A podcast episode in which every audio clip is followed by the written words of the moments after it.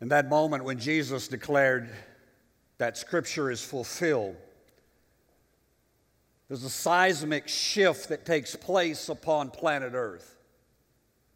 Because in that moment, Jesus is now declaring who he is.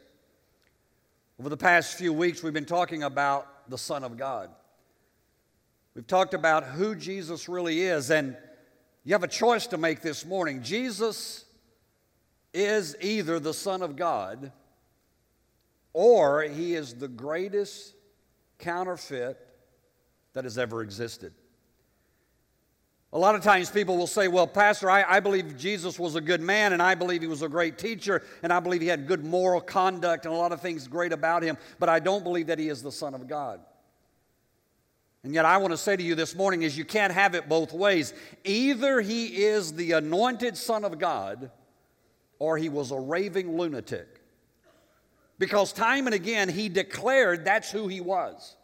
And in this moment, at this occasion, he shows up in the temple and he takes the word of God out of the book of Isaiah and he reads and he says, The Spirit of the Lord is upon me because he has anointed me to preach. I want to talk to you today about the anointed one. That word anointing is, is kind of an interesting word. We're, we're going to be going in just a moment to the book of Luke, the fourth chapter. So if you want to turn there, uh, please go ahead and do that. But the word anointing is, is kind of a religious theological word. It's not something that we hear that often. But, but the word anointing is something that we're kind of familiar with. In fact, let me, let me do it this way. How many of you grew up in a home uh, where your parents thought that Vicks Vapor Rub could cure anything? Right? You had measles, they put Vicks Vapor Rub on you. If you had a cold, they put Vicks Vapor Rub on you. If you, I think, I think some parents thought if you had cancer, they just rub a little vapor and, and, and you were healed. You know, it was, in, it was that powerful of stuff. Well, that's kind of what the word anointing means. Uh, the, the word anointing means to pour, to smear all over, to rub into. Now, please understand, I, I'm not saying that the anointing in the Bible is the same as Vicks Vapor Rub at your house, all right? Uh, but, but what I, I, want you to understand is that when you look in Scripture, what you find, especially in the Old Testament, you, you find that God institutes this thing called anointing.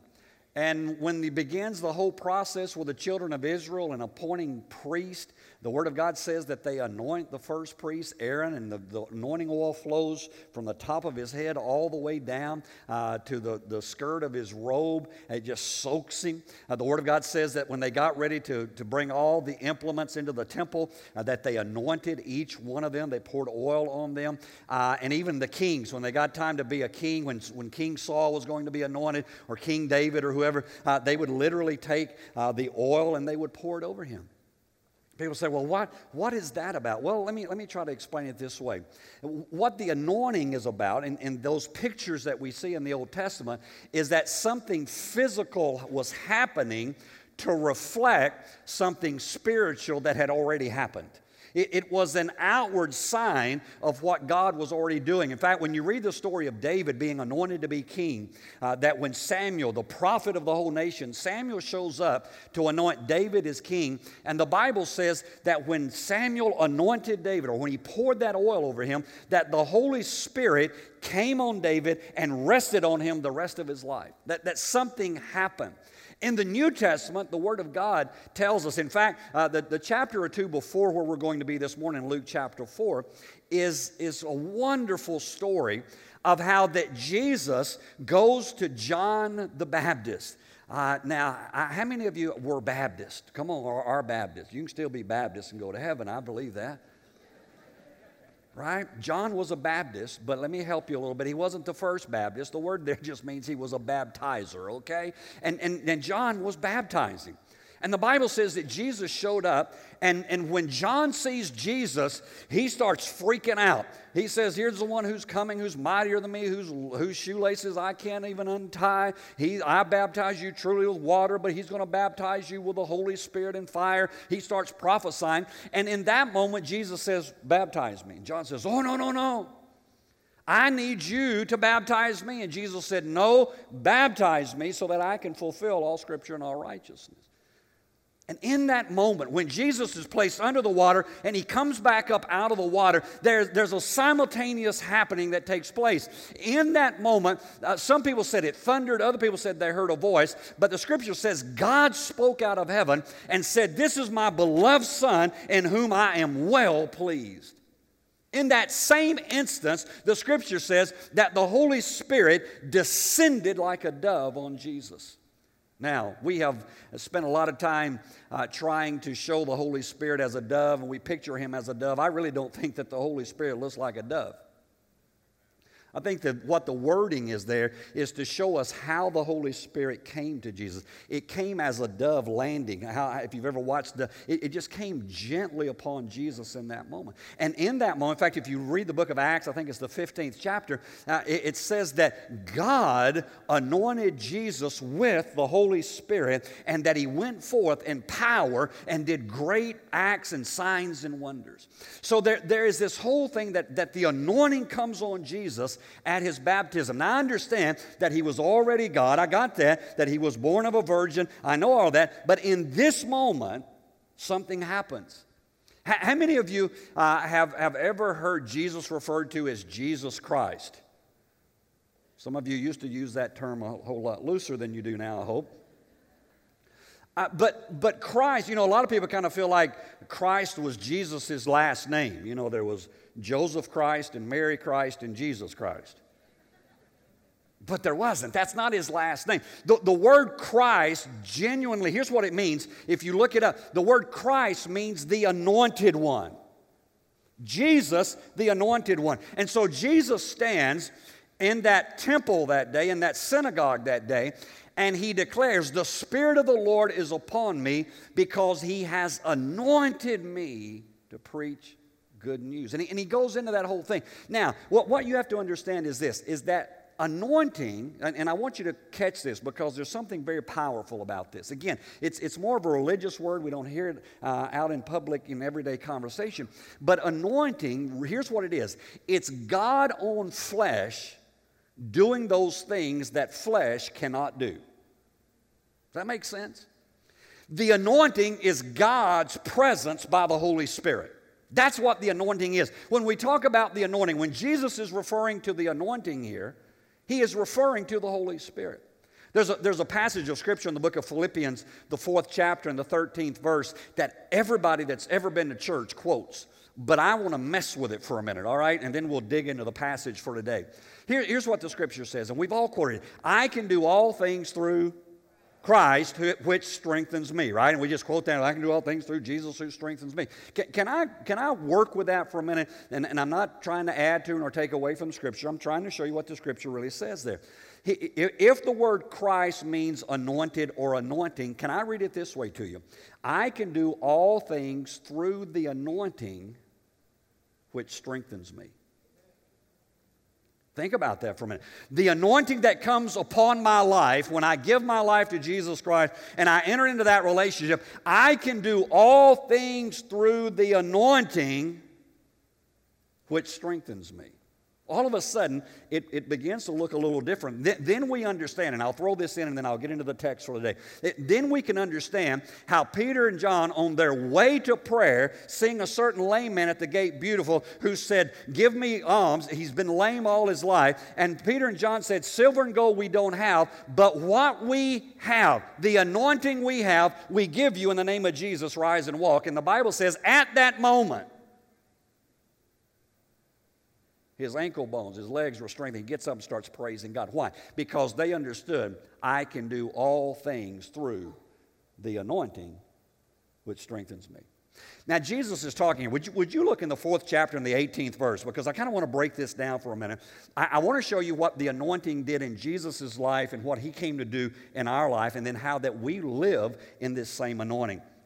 Look in the 18th verse. The, the whole setting is 16 through 21. You can read it later. But, but verse 18 says, The Spirit of the Lord is on me because he has anointed me to proclaim good news to the poor.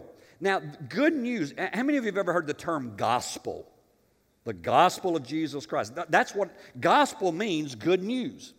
So the good Jesus said, I have come to proclaim good news. I have come to proclaim the gospel. Now let me kind of uh, dare to go somewhere I shouldn't probably. The gospel is not just the death, the burial, and the resurrection of Jesus. The gospel is the good news that Jesus Christ came to set us free, came to give us liberty, came to release us from the bondages of the past and anything else that's happened in our life. And so when he comes there, let me ask you a question. Have you ever been poor? Anybody ever been poor? I mean, like, I can remember in college when Sherry and I, I was in college and she was working. I mean, we were poor. I, I didn't, in fact, I'm glad I didn't know how poor I was right? I mean, I literally would pull up to the gas station with, with a roll of pennies, 50 cents worth of gas. Now, I understand gas was cheaper just so I could get back and forth to class on a day. That's, now, I want to tell you, that's poor. I ate so many green beans that I just, you know, have an aversion even to this day for green beans, all right? Uh, the, the, the, the poor, poor is not fun. Wow, I should have got more amens than that. Right? J- Jesus shows up and he says, I am come. The Spirit of the Lord has come me because he has given me to proclaim the good news to the poor. Now, I think good news to the poor is you don't have to stay poor. Amen. I, I believe, especially in our society, I believe that God gives us the ability to move forward in our life. Now, if you're waiting for somebody to hand it to you, if you're waiting to hit the lottery, if you're waiting for all that, you're going to be waiting a long time. All right?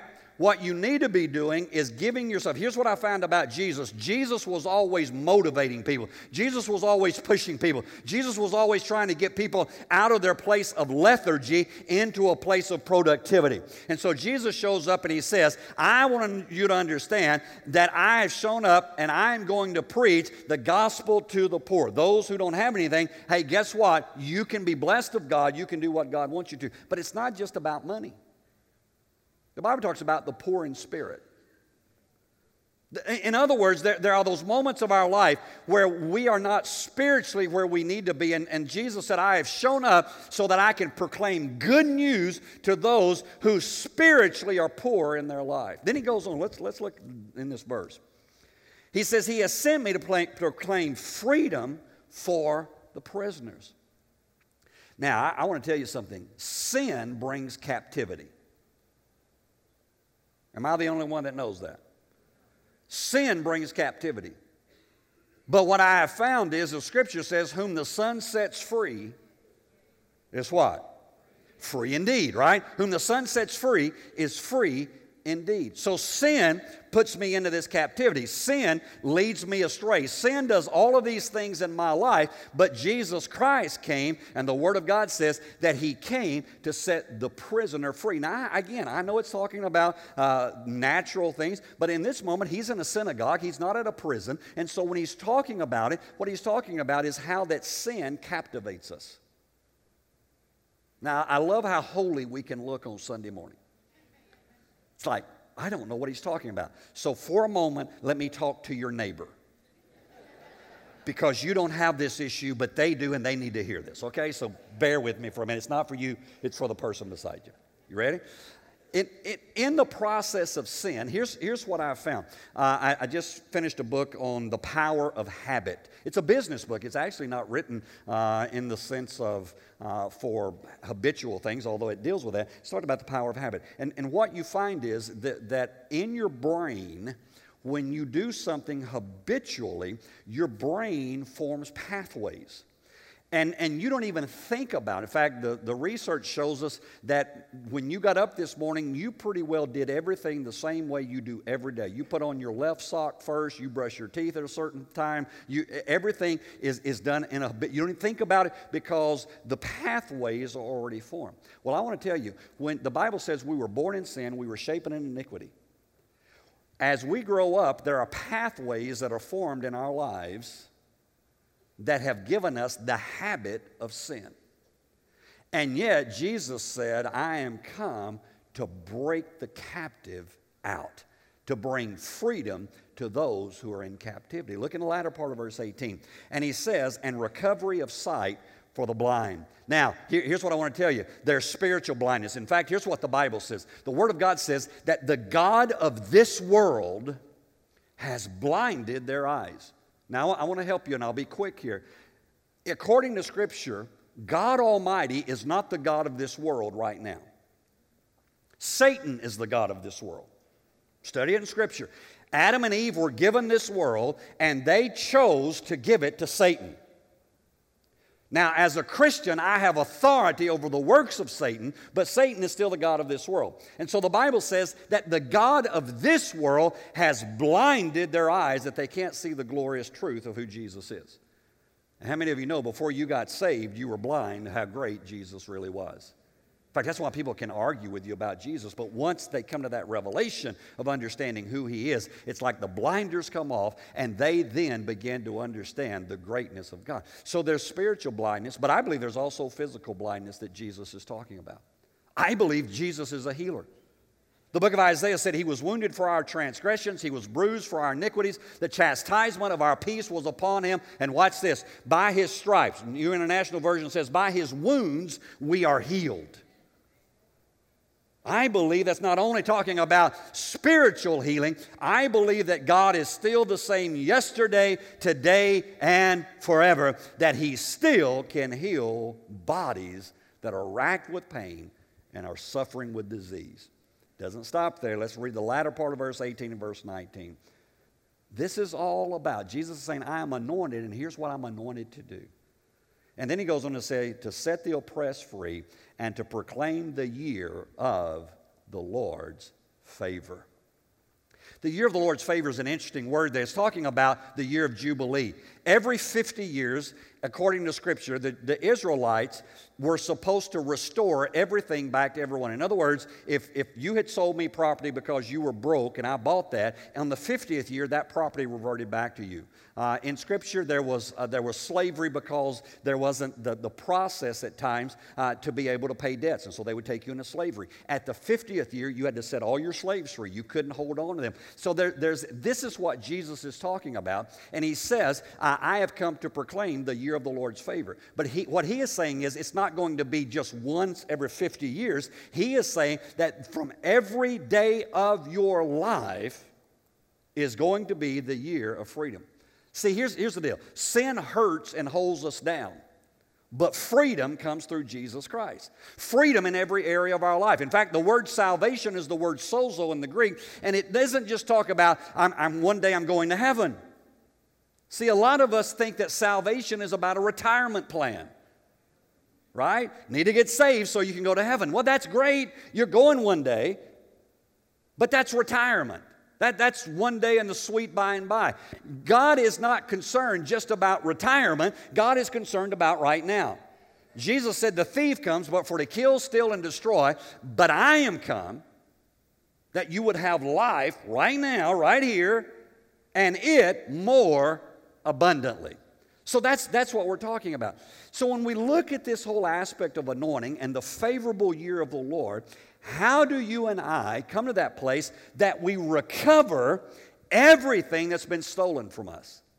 Again, remember John 10 10, the thief comes to kill, steal, and destroy, but I am come that you can have a jubilee year, that I can proclaim to you the year of the Lord's favor. How do I get there? How do I recover what is mine through the anointing that Jesus Christ has given? Let's, let's dig down into it. The, the first thing that I've got to get freedom from is I've got to get freedom from self. How many of you know the most problem that you have with anybody is you? Right? I mean, it's, it's uh, yeah, I got trouble and issues with other people, but the biggest trouble is right here. So I've got to get freedom from self, from, from my desires, from my fear, from my addictions, from all those things that are binding me up, all those things that are controlling my life, all those phobias and all those fears. You know, some of you were raised in homes that, that you, you know, you were, you were so much fear was put into you that, that you're afraid to go outside, afraid that, you know, the sun's going to burn you, and you, you, you're afraid to stay inside, afraid the roof's going to fall on you, afraid to get in your car that it's going to blow up. Afraid, I mean, you, you, right? It's like, man, it's like chicken little. The sky is falling all the time. And, and, you live in that place of fear. Why? Because it was put into you, this, this whole aspect of self. But Jesus came to bring salvation. Through the blood of Jesus Christ, I can be delivered from self.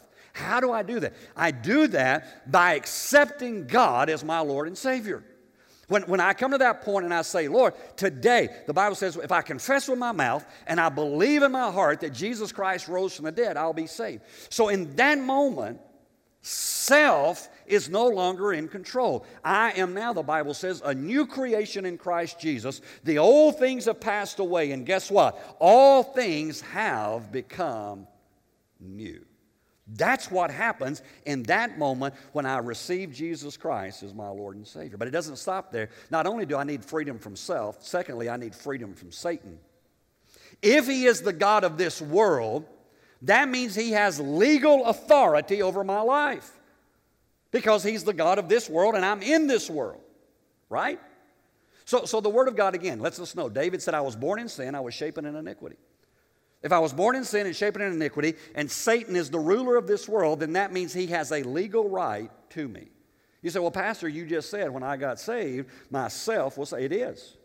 But Satan is a legalist. Now, what do I mean by that? Satan is looking for any legal thing he can to hold over you so that he can still tell you what to do. Right? And, and so, what you have to do is you have to understand that the Word of God talks about how that we transfer ownership.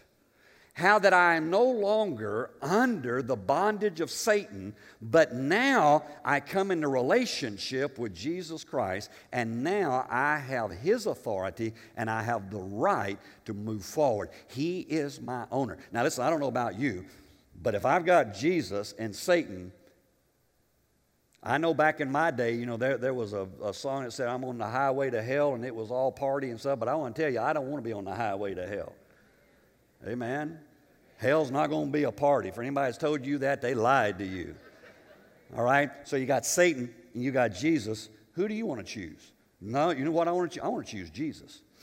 But I've got to do that in the way that breaks the hold of the enemy and gives me the authority of Jesus Christ. How do I do that? Well, the Word of God tells us that in the book of John that Nicodemus came to Jesus by night and he said, uh, How do I get saved? Jesus said, You're a ruler, you're a, you're a man of great intelligence. How do you not know this? And Jesus looked at him and said, Except a man be born again, he can't enter the kingdom of heaven. And Nicodemus freaked. He said, Well, what do I do? I got to go back and be born in my, in my mother's womb again? And Jesus said, No, no, no. That which is born of flesh is flesh, and that which is born of spirit is spirit. He said, Except you are born of water and the spirit, you can't enter the kingdom of heaven. Now, watch this. There, there's a twofold thing. Being born of water is the aspect of natural birth when we come into this world. I mean, how many times have you been around somebody and I don't, again, don't want to go too far and they go, whoops, my water broke? Something's getting ready to happen. When the water broke, something's happening. So that's natural birth. That which is born of the Spirit is the Spirit.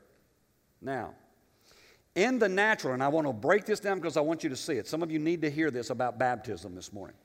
In the natural, the unseen happens that produces life. And I want to be, I'll, I'll, keep this PG. When the egg and the sperm come together, life happens. Right? Every bio, biology class will tell you that. Life happens. That's why, as a Christian, I believe that abortion is wrong because I believe at the moment of conception, life happens. All right? So, in the spirit realm, when you confess Jesus Christ as Lord, life happens. You're no longer who you were, you're now a new creation. But how many of you know that until that water breaks, until there is something that happens in the seen, you don't know what happened in the unseen? Don't miss it what has happened in the invisible, what has taken place there. Now, when we see, see the baby coming forth, we know in that moment, in fact, watch this, it's in that moment that the baby gets legal authority to use the name of the family. What are you saying, Pastor? When you are baptized in the name of the Lord, it is in that moment that you are now given the authority to use the family name. It's also one of the greatest times of celebration that there ever ought to be in the life of a church. Because, watch this, it's like when that baby finally gets here and, and that, that mother has brought forth that baby. Everybody gets excited because now the baby is here and we can all see it. And we celebrate. That's what baptism is. It's in that moment that now you are given the name and the ownership of the enemy is wiped out, and now you have a new owner and his name is Jesus. And now you have authority in his name. Freedom from self, freedom from Satan, lastly, freedom from sin. A lot of you thought I would have put that one first, but I really don't. I put it at the end. Here's why. How many of you know that even though you are a believer, even though you've been baptized in water, that you still experience a sin nature at times that's still working in your life. Amen? Jesus said, I have come to proclaim the year of the Lord's favor. The restoration of everything is what he was saying. So the anointing, when you begin to study the word the anointing, what you find is, is that the anointing is the Holy Spirit. In the Word of God, what you see is, is that Jesus in the book of John, about the 20th chapter, says to his disciples, the Bible says that they're gathered together in, in a room, and the Word of God says that he breathes on them and says, Receive ye the Holy Spirit. And in that moment, the, the Word of God says that he, he released something in the atmosphere. The word breath there, and I don't want to belabor this, but the word breath there is the word pneuma. It is the same word that is used for the Holy Spirit. He breathed on them and said, Receive ye the Holy Spirit. Now, let me explain something to you. When you get breath, is when you then have the ability to communicate. How many of you know that even before a baby can talk, they can tell you what's wrong? No, come on. You evidently have not raised babies. You know when it's a mad cry, you know when it's a sad cry. You know when it's I need my diaper change cry. I mean, you, you know it's I'm hungry. You, you can tell. And then, uh, you know, about uh, 15 months, whatever, they start putting words together. And about two years, they're, they're communicating. Why? Because now they have breath. The, the Word of God lets us know that the Holy Spirit is the breath of God. In fact, the book of Acts uh, talks about that on the day of Pentecost, suddenly there was a sound from heaven as of a rushing mighty wind that filled the house that they were sitting in. In that moment, the breath of God entered the house where the people of God were, and then it went into them. And the Word of God says, There appeared unto them cloven tongues as a fire, and it set upon each of them, and they received the Holy Spirit and began to speak in other tongues. And people gathered from all around and said, What is this? I hear them speaking in my own language. Why? Because now they have received breath. Jesus said, Go, Acts 1 and 8, go and wait in Jerusalem until you are endued with power. That word power there is the word dunamis. The Holy Spirit brings dunamis. Again, remember Acts 15, where it says that, that God took Jesus and placed the Holy Spirit upon him, and that he went forth in the power and the demonstration of the Spirit. You and I, when we enter into that place of receiving the Holy Spirit, now we have the power to lean upon the Spirit of God. Now, let me explain this to you. I, I said this last week, I got a little bit ahead, but let me remind you. How many of you know that last week I talked about having an older brother? Remember that? That maybe you're on the playground and somebody's beating you up, but you got an older brother. And you just say, wait, right? Until my brother gets here. Because when he does, he's going to take care of you. Well, I want to tell you, your older brother has come. He has given his life, he has ascended upon high, and he has said, It's not good that I stay with you but I need to go away. So if I go away, I can send the Holy Spirit, the Comforter, to you. And the Word of God says when the Holy Spirit comes, He will guide you into all truth. The power of the Holy Spirit, the baptism in the Holy Spirit that the Word of God talks about, is evidence by speaking in tongues. Now, I know Everybody's thinking, oh, Pastor, I was good until then. I got you. It's that, it's that seismic shift that took place when Jesus says, Today, this is fulfilled in your hearing. And, and religious walls went up and said, No, no, no, we can't do that. So I understand.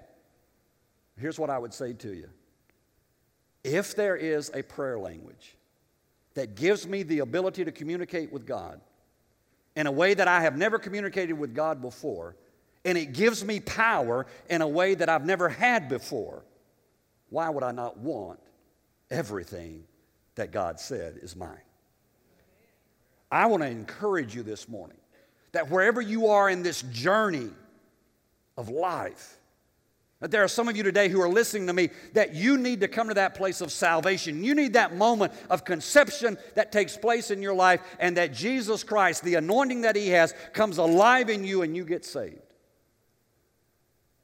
There are others of you today who need to take that step of water baptism. You need to go ahead and do it. You've talked about it, you've thought about it, uh, you, you've said one of these days, but you need to go ahead and take that next step so that you now have the authority and the family can celebrate what has happened inside of you. There are others of us today who need to say, you know what? I want to be able to communicate at a level I've never communicated with. Here's what the Apostle Paul said about the Holy Spirit. He said, When you pray in the Spirit, your understanding is not edified, but your spirit is built up. There is something that happens at a level that you don't even understand when you allow the Holy Spirit of God to come into your life and to give you this, this pneuma, this breath of the Holy Spirit, so that now you can communicate at a level. And it also gives you the power the Bible says that there are moments, and I close, that there are moments when you don't know how to pray, but the Holy Spirit itself makes intercession through you with groanings that cannot be uttered.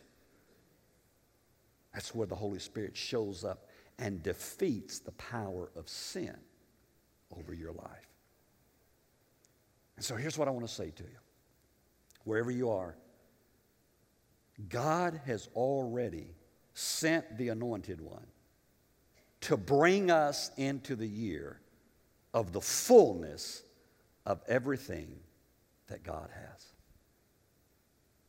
And so I want to take just a moment here. And I want us to invite the Holy Spirit to speak to us individually. Wherever you are in this journey, wherever you are on this path, I want to encourage you today. And, and, you say, Well, Pastor, I've repented, I've been baptized, I've received the Holy Spirit, I've got all that, my ticket's punched for heaven. No, no, no, that's not what that's about. That'd be like looking at that 18 month old who started speaking and say, Well, your life's over. No, your life's just beginning. Amen? All these things I've talked about today is just the beginning of the process that God has and the glorious things that He wants to do in your life. But you have to be receptive. Here's what I would challenge you, and then we're going to just allow the Holy Spirit to speak to us. I would challenge you to say, God, if there's anything in my life that I have not fulfilled according to your word, would you just speak that to me and let me know what I'm to do?